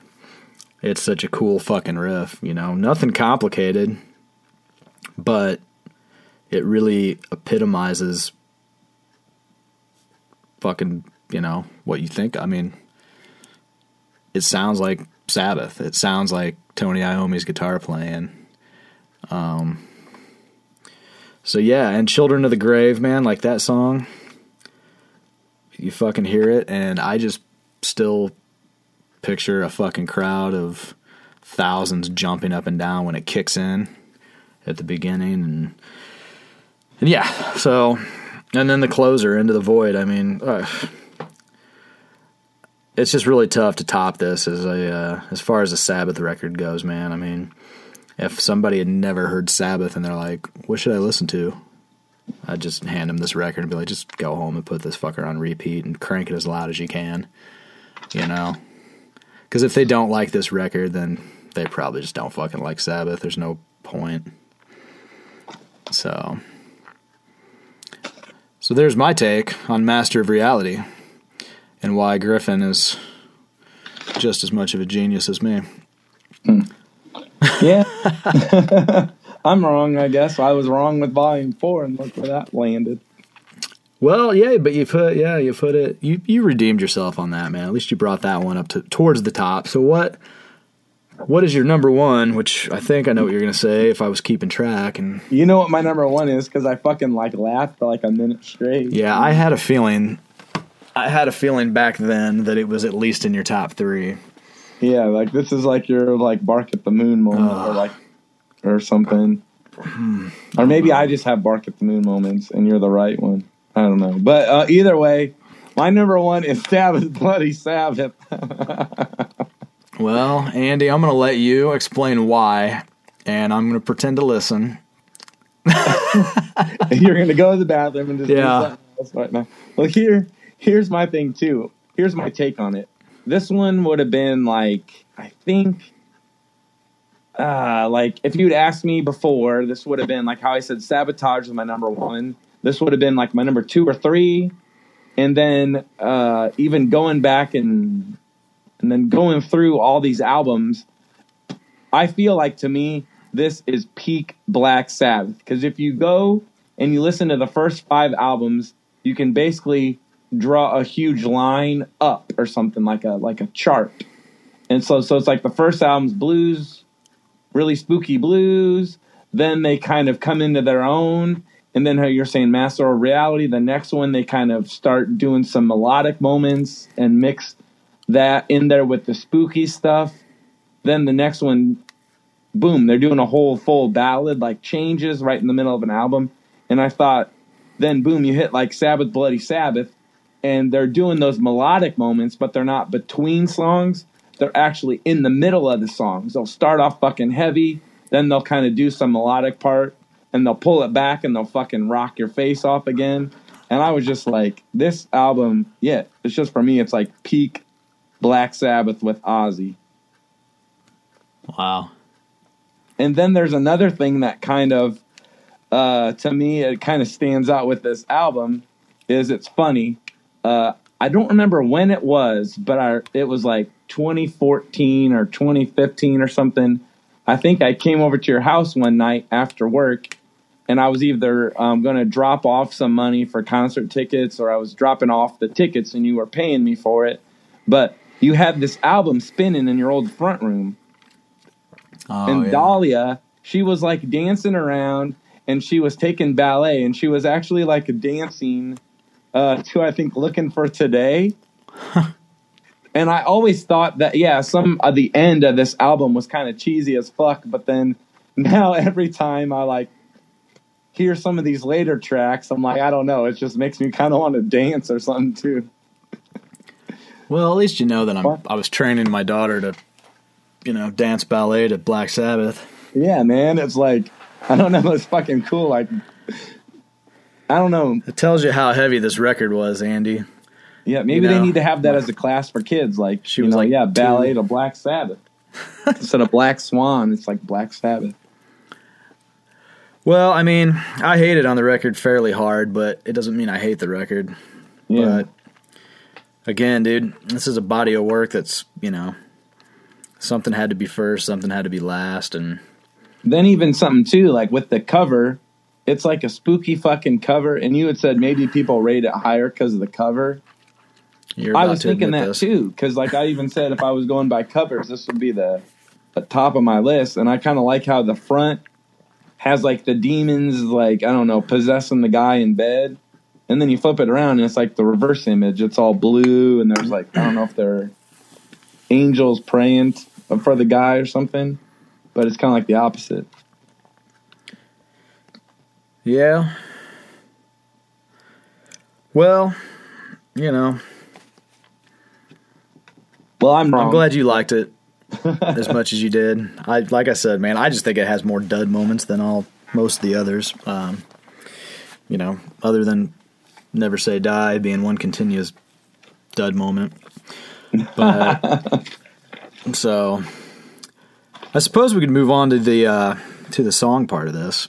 Hey, it wasn't a total loss because we tied three out of the nine albums, I guess. Well, if we agreed on everything, it'd kind of be boring. I don't. Yeah. Wouldn't be really worth discussing or anyone worth listening to. So, Yeah. although I haven't really pinpointed yet as to whether we're worth listening to at all, but people Yeah, we are. people enjoy it that have been listening to it. So you know, we're doing something right. Yeah. But uh, songs, motherfucker. That's the meat of the show, I guess. Maybe. the songs, do the song. So you want to start the songs since I started the albums? How you want to do this? Sure. Yeah. Yeah. Yeah. Um, we can do that. Uh, I know you had some honorable mentions, and I didn't want to have any, any at all. But then I wrote one down. Oh, I scratched them all out and then f- forgot them. Oh, then I'll scratch it out. Fuck it. Well, I mean, I already mentioned like the wizard that how it was really hard to not put that on there, and you know, Yeah. there were, yeah, there were a lot of moments that were really hard to not put on here, but I think I think I got it down to a pretty solid ten that I'm pretty happy with. So Yeah. the order. I actually tough, think my 10, uh, I'm satisfied with them because I love the shit out of these songs, but I feel like they're probably like, it would be just the greatest hits of Sabbath. Uh, because my number 10, starting it off, is Iron Man. And I just kind of wrote it down actually as a token thing. I'm like, because if you're thinking about Sabbath, you got to have that on there. It's still like, I don't know, it's fucking Iron Man. It's all right, Andy. You drink Starbucks. You drink fucking soccer mom drinks. It's okay to be a basic bitch. I Yeah. don't mind. You go ahead and just put Iron Man bitch. on there. Maybe, I'm just maybe I'm a basic bastard. I guess. Basic bastard, that's the kind of like I don't know more metal, right? You're, there we go. I like that term, basic bastard. Jen, I was choked on my beer. Right now. All right. Well, hey, unless you have a ton more to say about Iron Man, No, I was just gonna say because yeah, man, it's almost like when you think of um a Sabbath, almost it's like fucking Iron Man or something. So I, I wrote it down. no, I get it. I mean, it's a for many, it's you know an essential song. Um, I mean, I have a few cut and dry moments in my list. Basic bastard. I mean, because some of the stuff's just too hard to not have on here. But Yeah. um, my number ten is actually the last song on your number one. So, Spiral Architect. oh, nice. That's just a really that really is one of the more. I didn't want to say too much before, but to me, that's one of the biggest bummers about that album. Is you get to the end, you're like, "Fuck, that's the best song!" Like it blows its wad at the end, but and it's just every time I listen to that album, I, I get to that song and I'm like, God, why the fuck wasn't the rest of this album that good? You know, and I and I like the opening track, Sabbath, Bloody Sabbath, and you know, there's other stuff that's okay on there. Killing Yourself to Live is an okay song and stuff, but um, the Spiral Architect is, you know, to me, hands down the fucking highlight of that record. The melody and just, you know, I don't know. Don't have much more to say about it than that, I guess. But Yeah, because you were saying, well, when I said it seems like on all their albums, like the first song is maybe the best, and you said, well, sometimes they've got uh, the good one at the end, and yeah, so I see what you're saying. yeah, that one was definitely that moment for me. But there's a lot of, I mean, there's other, I have, other closing songs on here too. I have a couple openers, I have some closers, and yeah. So I have some middlers. Is a middler a thing? Mm. It is now. well, Andy, introduce us to your number nine. My number nine is another basic bastard Sabbath song. It's it's War Pigs. It's all right. I get that one. That one never gets old, man. That one doesn't. I mean, that's just a cool song, and you see him play it live, and it's fucking badass. My only issue with that song is I wish fucking bands would not cover it so much. Mm. That's where I get burned out. Is I'm tired of bands covering it. So, Yeah, it's like cover Spiral Architect. well, cover, yeah, something different. I don't know, or just cover Paranoid. Just cover the shit that the radio's already burned me out on. Because really, War Pigs, man, I don't hear it on the radio that much. Hmm. I mean, I don't, I don't know the last. I don't know. I don't pay attention to the radio though either. So I try to ignore that shit as much as I can, just so I don't burn myself out on some really great stuff. yeah. So Oh yeah, I feel you. Well, I'll keep it moving along here. My number nine is another album closer. So, from Sabotage, The Writ. Ooh. It's a really fucking cool song. Everything from the creepy ass, whatever that is at the beginning, man. I don't. It sounds like a a baby or something. I don't even like a demonic baby making some weird sound, and then the song just kind of has this dark vibe to it the whole time. It's just it's one of those man. It's just ignite. It's kind of one of the heavier songs on that that record, you know, like because that album. I mean, I guess it rocks and it's pretty heavy, but it's not maybe quite as dark sounding as Volume Four, you know. But then the Writ has that really. You're coming right out of that "Am I Going Insane" song, which was like the definitely the poppiest moment, probably their poppiest moment to date. And then you go straight from that to like darkest song on the album. So, so yeah, man. There's my number Yeah, because. I don't even know if like the Ozzy or the Tony Martin or whatever were even as poppy as that. Am I going insane? Right. Yeah, that's a great song. I mean, that's not on my list, but you know, this was I, I would say "Am I Going Insane's maybe an honorable mention, but this was a tough list. I think the songs were tougher to pick a top ten song list than it was to rank the albums. To be honest with you, Um, my songs were actually basically kind of the same. The albums changed. How I said I scrapped it. The albums changed, but I think uh, the songs um, stayed about the same. Well, no, wait. Actually, I'm looking back at my original uh, song list from like a week ago. I had War Pigs at number one, yeah, and now I got it at number nine. So, so yeah. yeah, it's hard for me to rank these really. To be honest with you, Yeah, because they're all almost you're ranking fucking awesome song after awesome song. How do you do that? Yeah, I don't, I don't, I don't know that I, you know, I made an attempt to try to do these one through ten and actually have those numbers mean something, but uh, it's tough, man. Really, to be honest with you, it was, it's whatever. These are my top ten. Put them in whatever fucking order you want beyond that, but Yeah, that's why kind of with the songs for me, these are like these are my favorite songs. So it was kind of easy to kind of do it. Oh, well, whereas the album, some of them, yeah, like I don't know, technical ecstasy, you know, or like thirteen. I don't really spend a lot of time with them, so I'm like, right, those are like I guess I was more seriously at ranking those because I wanted to give them a chance, or you know, or, or even number four. Well, Dirty Women from Technical Ecstasy was one that was tough to as far as talking about uh, honorable mentions. I mean, that's a really cool song, and I kind of like the live version of it better for some reason. But I think the first time I ever heard that song, it was like, oh shit, and really put it on my radar was that live reunion thing, you know. But which Yeah, actually, the same with me. Or actually,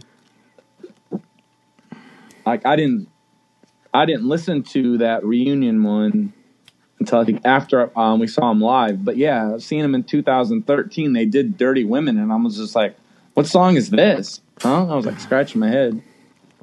Yeah, it's a cool song. And actually, speaking of that reunion thing, at one point I had Psycho Man on this list, but I was like, ah, because I really do like that song. I remember when it came out, I thought it was fucking killer, and a lot of people didn't like it. Like I worked with some dudes that were, you know, older and had been Sabbath fans for years, and they were like, ah, song's fucking stupid. But I thought it was really fucking badass, and I kind of wanted to put it on this list just so that I had something that you know, wasn't within the regular body of work that was not on a studio record. But at the end of the day, I just didn't feel like it quite kept up with some of these. So I was like, eh, I'm kind of forcing its place in here. So it got kicked out of the list too. Yeah. So now that we're off subject, I don't even remember where the fuck we're at. Uh, Uh, you had number uh, nine was the Writ, so I think it's my turn at number eight. yes, sir. This is one that uh, I never had on the early list that I scratched off. So it's one that I just added on yesterday. Uh, and I almost thought about taking it off. And I'm like, no, this fucking belongs there because it's fucking awesome. But number uh, eight is from volume four. It's uh, Tomorrow's Dream. Right on. Yeah, like I just thought the lyrics were cool. The song itself is cool, and there's just like a lot going on in that song, even though it's kind of a short uh, song. I really like the lyrics more than actually the music. Yeah. Yeah, it's like I'm taking off at daybreak. And then, yeah, I don't know.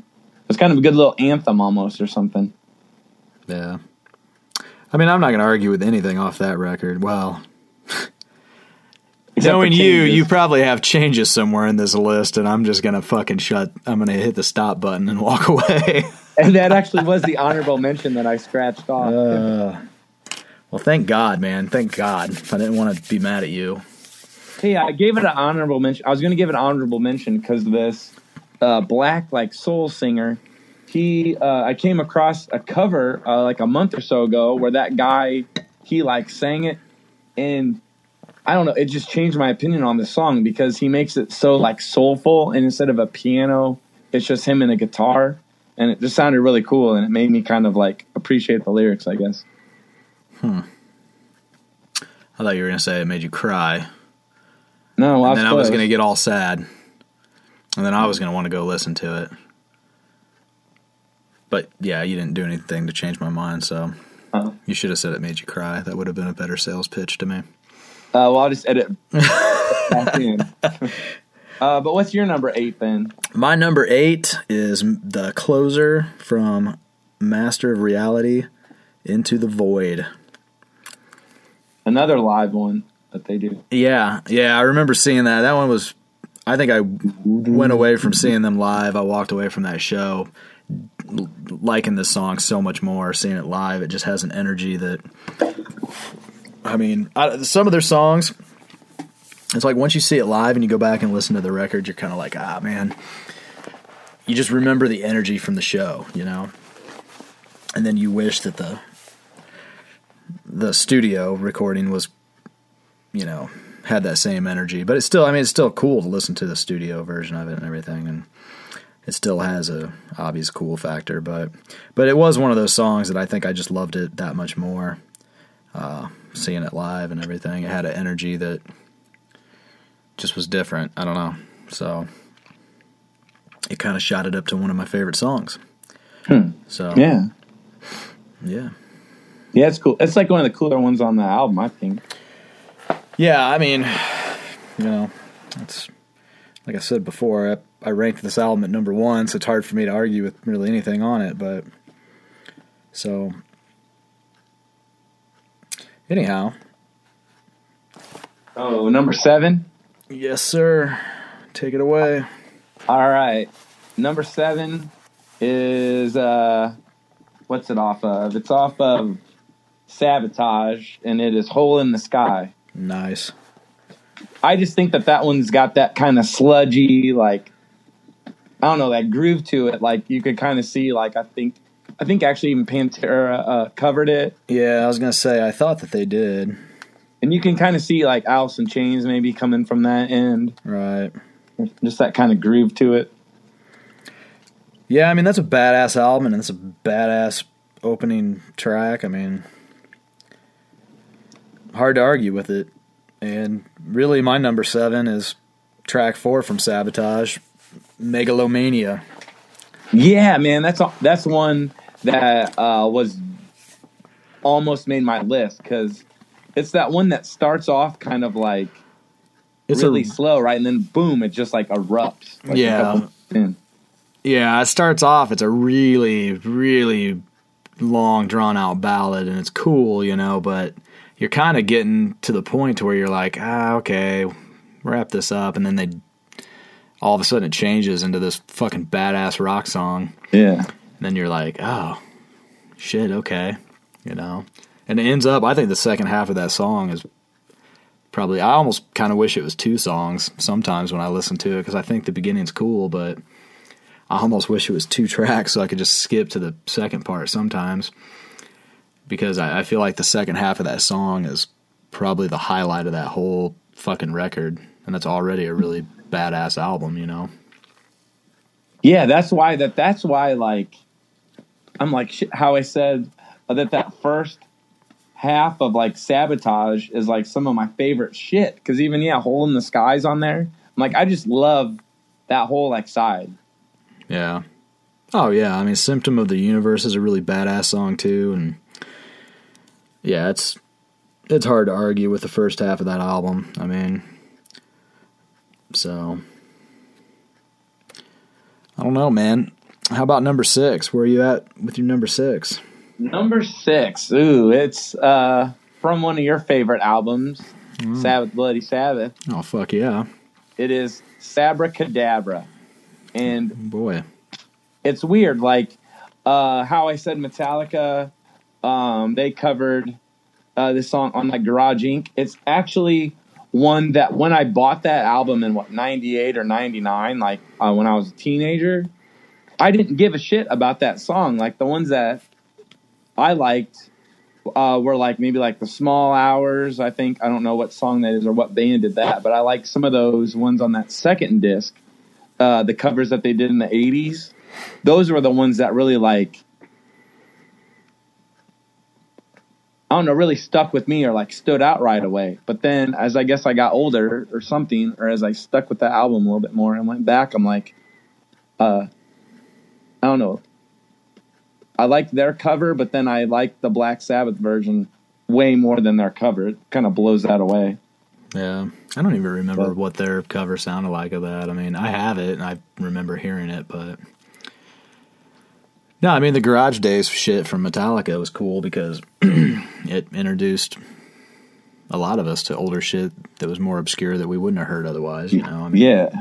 I remember somebody playing Mercyful Fate for me, and I kind of was like, yeah, okay. like, I didn't know what to think of King Diamond's all high pitched screaming and stuff. And then they released that Garage Inc., and they did like a medley, like a seven minute medley of several Mercyful Fate songs all kind of running together. And I was like, God, I thought it was the baddest fucking moment on that whole Yeah. album, you know? Yeah, they do that Curse of the Pharaohs. Yeah, it ended up making me a fan, dude. I went and bought those first couple Mercyful Fate albums and goddamn in love with them now, but um but you know, King Diamond's voice is definitely an acquired taste. I don't think anybody listens to it the first time and goes, "Oh fuck yeah, I love this guy." But it's a lot of that's a lot of this stuff though. I mean, I'm not sure the first time I heard ACDC that I knew what to think either, you know? Like, what the hell is this guy doing, man? but but yeah, man. Uh, moving along, I guess. My turn for number six, right? Yep. All right, so my number six, another album closer. I just realized that so far everything except for Megalomania has been a closing song. Yeah, you're the closer and I'm like the opener because I had Hole in the Sky and then War Pigs. Yeah, I mean, I have a couple of those moments later, I guess, but for some reason. Anyhow, Fairies Wear Boots from Paranoid. Um, I don't know. Love this song. What can I say? And like I mentioned before, when I uh, I got that Ozzy compilation album that had the the demo of this song, Yeah, was that the one I think we talked about before? It was like Ozzman Cometh. I think so, yeah. And I just really, I was like, oh fuck, why have I not heard this song before? I think there was like the demo for that and the demo for War Pigs or something, but, um, but yeah, I just really liked it, and it has always been a a standout to me. And I think maybe just because it's one of my earliest memories of getting into Black Sabbath, you know, so you always kind of gravitate back towards, you know, the stuff that got you your introduction to it, you know. Yeah. So- oh, for sure. So I think that's why it's just one of those I have a hard time not always thinking of that song when I think of Black Sabbath. So Yeah, like I think at first too, for me, like with that song, it was like misleading. I was like, "What? Fairy wears fairies wear boots? That's a silly title." But then it just fucking like knocks you out of your boots almost. yeah, then they talk about it like it's some evil thing too, and it's like I just it's so absurd that it's kind of great, you know, when it comes to the lyrical content. But I don't know. So we are on to your number five. My number five. All right. Uh, it's another opener track, I guess. And the thing is, is that um, this would be how we've talked about before. Maybe the one that got people into Sabbath, or like, I don't know. Um, we've talked about it already. And I honestly didn't like this song at first, but as you said, hearing stuff live kind of changed your opinion. Um, mine is Black Sabbath, and hearing that song live and those like you know uh, chimes or whatever, and like the gong or something comes in, and there's like the rain and the thunderstorm. I know, hearing it live, it like gave me goosebumps. I'm like, shit, this is fuck, this is fucking spooky. Right. And then they just fucking like it, it builds and they fucking like rock you out. It's like, yeah, that. I think that live experience is way better than the album experience. I think. Yeah, I you know I do remember seeing that live and it being a highlight. I love that song, and it was that was a hard one to not have on my list too. I mean, but it's not. Spoiler alert. but I can't argue with you, man. I you know Yeah, I don't think it's absurd for that like to be- said um, before with a couple songs. yeah. No, it's great. I dude, I'm kind of the opposite. I, I do remember it being a highlight live and everything, but man, I, there's something something about that recording that I don't know. Every time I listen to it, I'm like, God, this just sounds.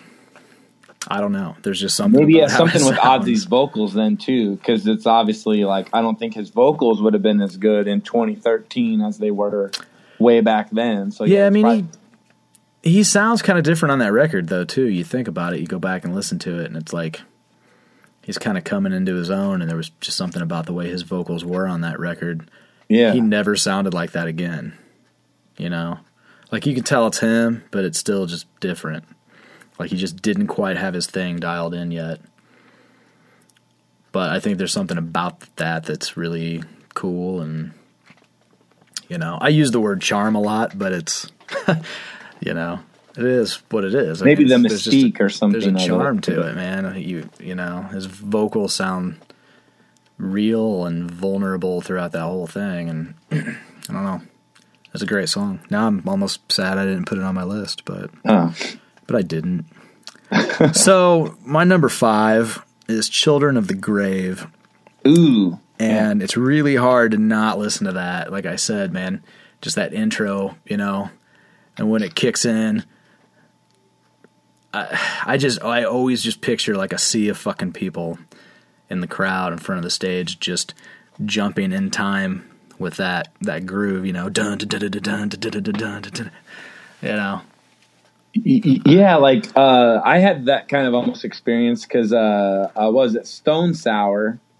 Uh, they covered that in Gross. 2013 at one of the 1057 The X shows, and that is what you're saying. It's like that was kind of the highlight of the set because people were fucking into it, and I was into it because I'm not. I'm not really a Stone Sour fan that much. I like some of their songs, but then when they did that, it kind of like I kind of came alive. Yeah.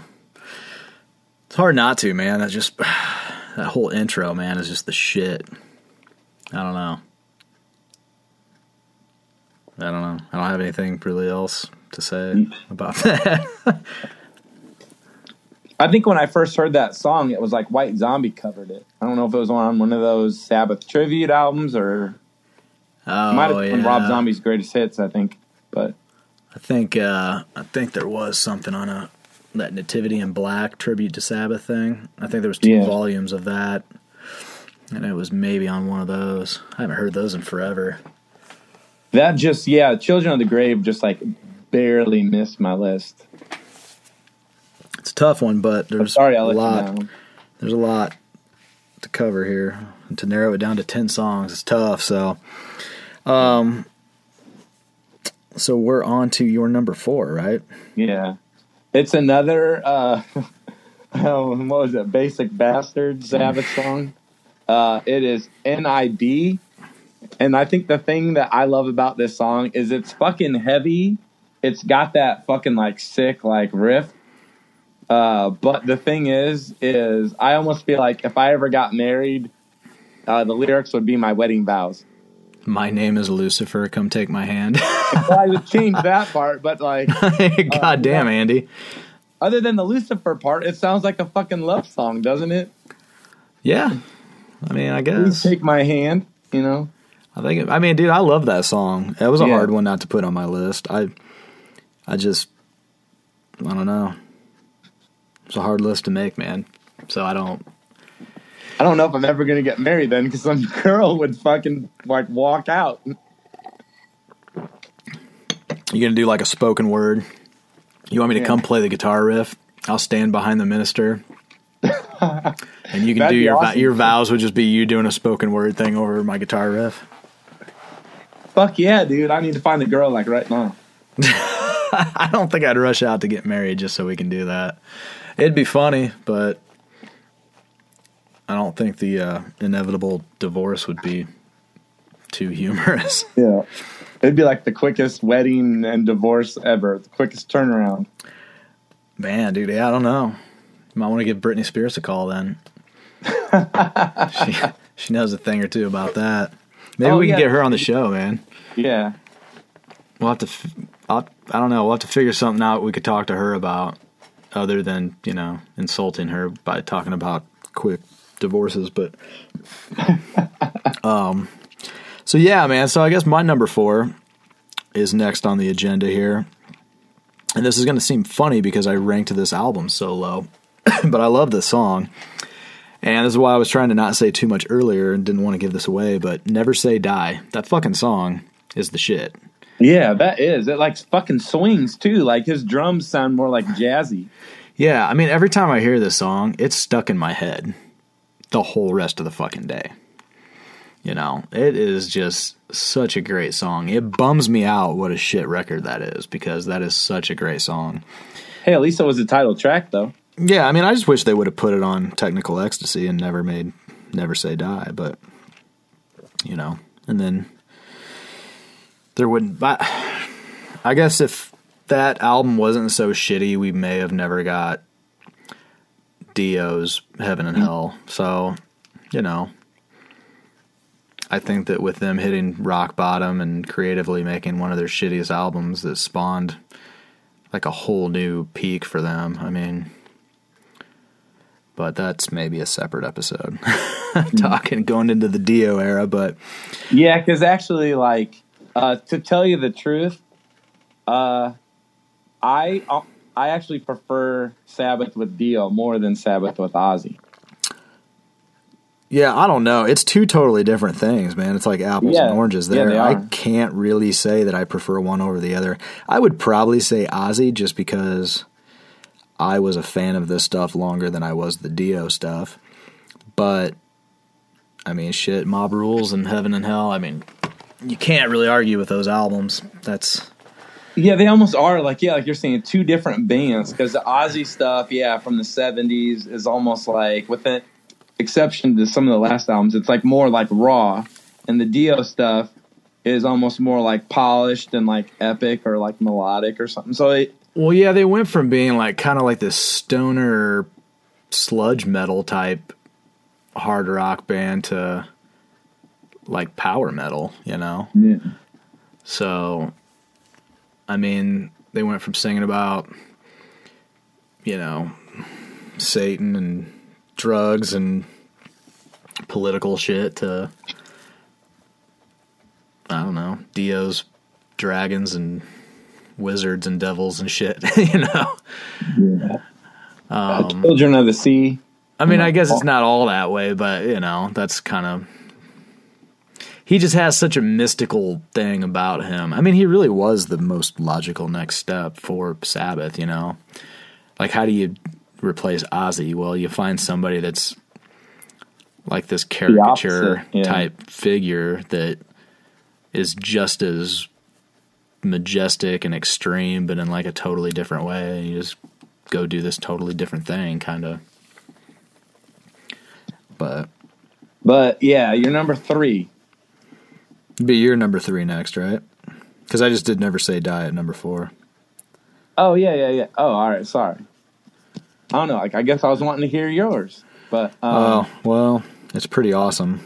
uh, number three, I think it's fucking awesome. I even spoiled it the other day in a text message. Oh no way! We're gonna have the same number three then if it's what I think it is.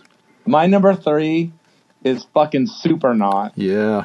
And I swear, dude, listening to this the last like couple days, I want to fucking turn this all the way up as loud as the volume on my stereo will go and make myself deaf or something.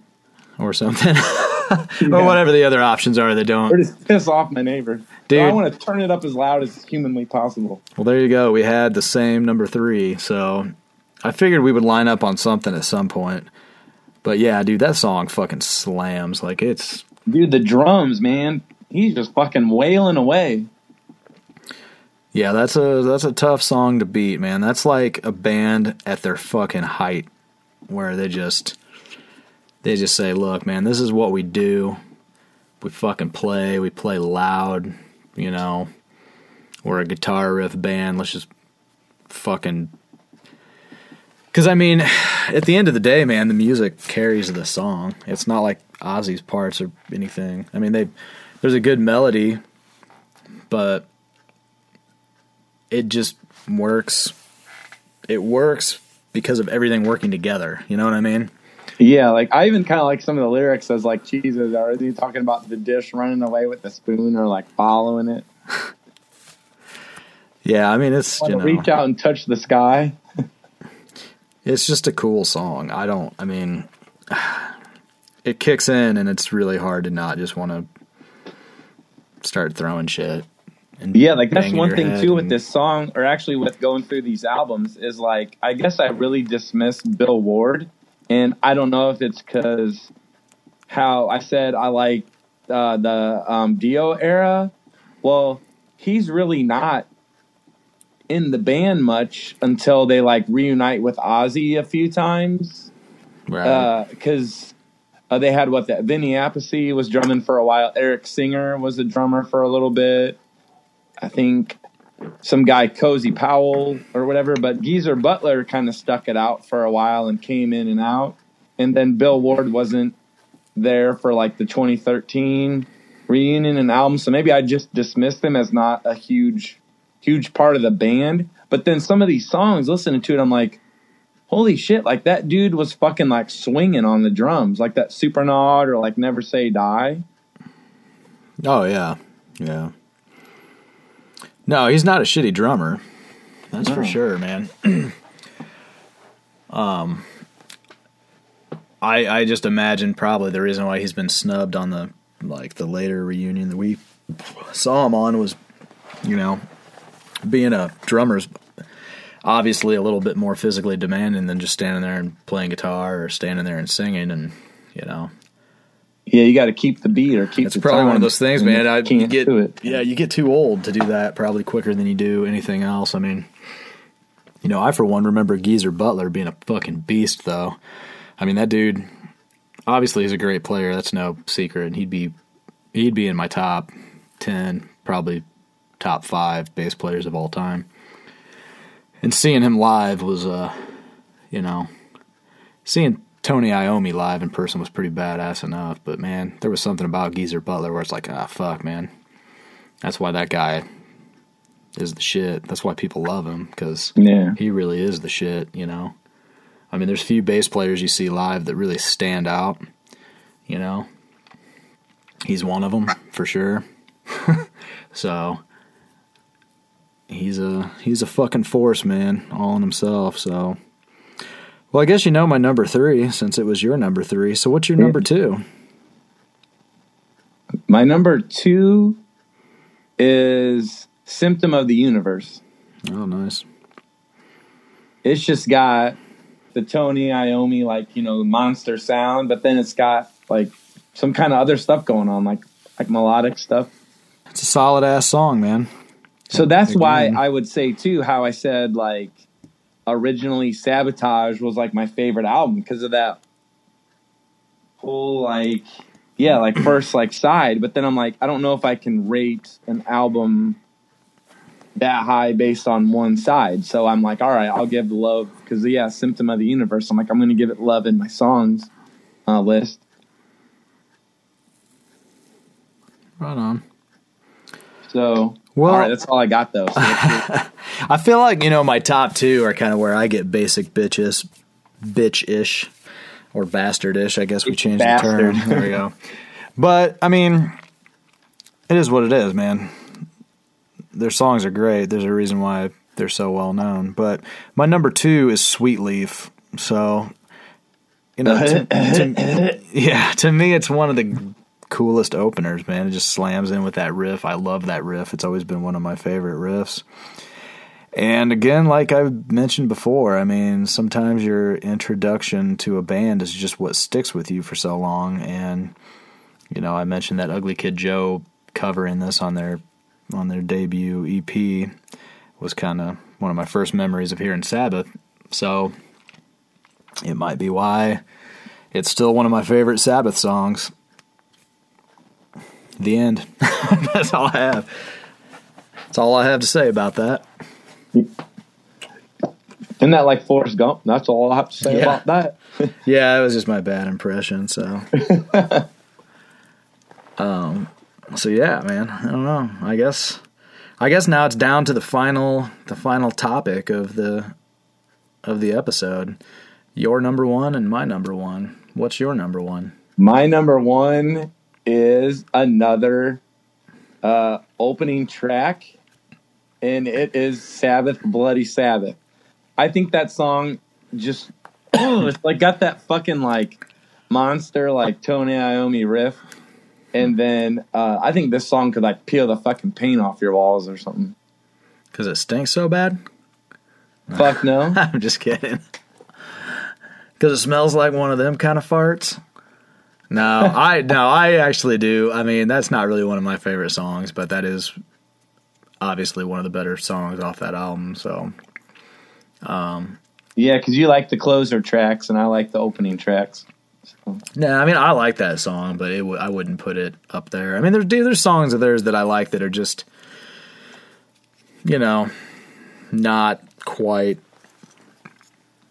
up to par with I guess what I consider their really badass tracks. You know, like a lot of people like Electric Funeral from uh, Paranoid, and it's just really never been one of my favorites. You know. It almost sounds like listening to it. Isn't it like electric funeral? It almost sounds like a slowed down Iron Man. Well, that's what bugs me. I think is the fact that I was going to say that actually the fact that that and Iron Man are back to back, and they're both songs where Yeah, it's like part one and part two or something. yeah, it's like the vocals just follow the fucking guitar riff to the point of by the time you listen to two songs in a row that are exactly like that, it's like oh come on, you know. So I don't know. I kind of thought it was like part one and part two, not to like um, uh, keep going back to it, but he's Iron Man and he goes through the electric field or whatever, and then now he's got an electric funeral because he died. Hmm. So yeah, Maybe I never even thought about that. So you're a much more you know or no, he went through the magnetic field. Sorry, but still, I mean, electric something. I don't know. It just sounds like part one and part two to me. Hey, yeah, you got me sold on it, Andy. I think that even if the guys in Black Sabbath don't say that that's the case, I think that you're right and they're wrong, even though they wrote the song. So Uh, so with I buddy. redeemed myself then for my number one. Well, I don't know about that, but no. Okay, so my number one is you know another base basic bastard moment, right? But what? It's going to be Snowblind. No, no, it's more basic than that. That's not really very basic. No, my number one is War Pigs. Oh, well, see, that's not that basic because that was the one that what on my scratch list that I scratched out. That was like my number one. So Yeah. Yeah, no, it's a pretty. I mean, like I said, a lot of bands cover it and stuff, and you hear it a lot, but it's Man, the it's- Sabbath sound. it's a badass fucking song, though, dude. I don't really give a shit. If you don't like that song, then you don't like Black Sabbath. I don't see how the fuck you could be a fan and not like that song. Yeah, I mean, the lyrics are great. The fact that it's like three different songs, you know, or almost like four different songs, because it's. And I've never really figured it out if it's supposed to be like. Because War Pigs slash Luke's Wall, right? So is that whole outro thing on the guitar supposed to be like a separate part? Is that Luke's Wall? I don't. I don't know. I never figured that out either. I never is really this almost like their figure it out. stairway to heaven because it it just builds and builds and builds. Right. Yeah, I mean it's it's kind of like three parts, man, or four parts, maybe even more. Because you got you got the intro thing, dun, dun, dun, you know, and then it comes in, dun, dun, tss, tss, tss, and then it is kind of a song with all the lyrics and everything, and then it kind of goes into the where it starts jamming, digga digga down, dun dun dun. dun. Yeah. And it goes into a fucking guitar solo, and then it has this whole outro guitar solo thing that almost seems like a totally different song. It just, I don't know, but it all fits together. Like you're never exhausted listening to it. You're never like, ah, fuck, would they just hurry it up and wrap this up? Because there's so much melody in there, you know, like everything is melodic. The intro, though it's kind of droning and slow and drawn out, it's melodic. Then the generals gather in their masses, you know. I'm not going to sit here and sing for everybody, but um, nobody wants to hear that anyhow. But they, but like that's all really melodic. And then it kicks in and it's jamming, and then the guitar riff is super melodic, and his vocals are super melodic. Then the fucking guitar solo is super melodic. Like you can almost sing the fucking guitar solo, and then that whole guitar outro thing, you can pretty much sing along with it, you know. And you see him live, and people do. You know, you Yeah. get the crowd going, oh, oh, you know. Again, I'm yes, to that's sing. what people do with Iron Maiden too, right? Because like, I think they sing the guitar riffs. Yeah, I've never seen Iron Maiden live, to be honest with you. So, I actually heard and I have heard, heard like the live and loud or something, or not live and loud. yeah the live in Rio or Rock in Rio, where that's I think where Oh. it started or something, and I wasn't sure what I was listening to, and then I just from being more of a fan and seeing them live, it's like, yeah, like I think that's just the thing to do is yeah, fucking sing the sing the riffs. Uh, well, it works, man. With War Pigs, it's like I don't know. You see it live, and you're like, "Fuck, man!" It's a really magical song because of that. You realize how magical that song is. Yeah, it's like a communal experience or something. Sadly, I'm not. You know, I'm not really a diehard Iron Maiden fan. I have stuff I really like, and most of the rest of it I could take it or leave it. So, um, I guess I can't relate to what you're speaking of with them, but that's okay. I was saying with the War Pigs too, like singing along. Yeah, it's like an Right. experience Right. with people. So yeah, I don't know. I feel I feel good about this list. Yeah, I encourage people to argue with us. Get on there and be like, "Whatever, man, you're a fucking idiot. How would you put Sabbath Bloody Sabbath so low on your list?" And then you know, you basic I bitch motherfucker Sabbath with so War low? Pigs at number one. So we'll see. Argue with us, goddammit. that's the greatest debut album of all time, and you just shit on it. Well, I didn't really shit on it. but- Nah, there's there's too much there. There's too many good, yeah, too much good shit, man. it's good. It's just not as good. those first five albums are so fucking good. It's like, how do you really? There's not really a wrong answer there, you know. So, I mean, dude, if you put Sabotage at number number one, I wouldn't have thought anything of it. I'd be like, yeah, that's a badass record, man. You know. But then I then I had a one that was worse. You like worse? Yeah, I mean, I don't agree with your number one at all, but you know, who knows? One day, maybe ten years from now, I'll just wake up and put that on the turntable and go, "Shit, man, Andy was right." You'll be laughing when I'm making money and I have a ballet school that's dedicated to music. I'm raking in the money.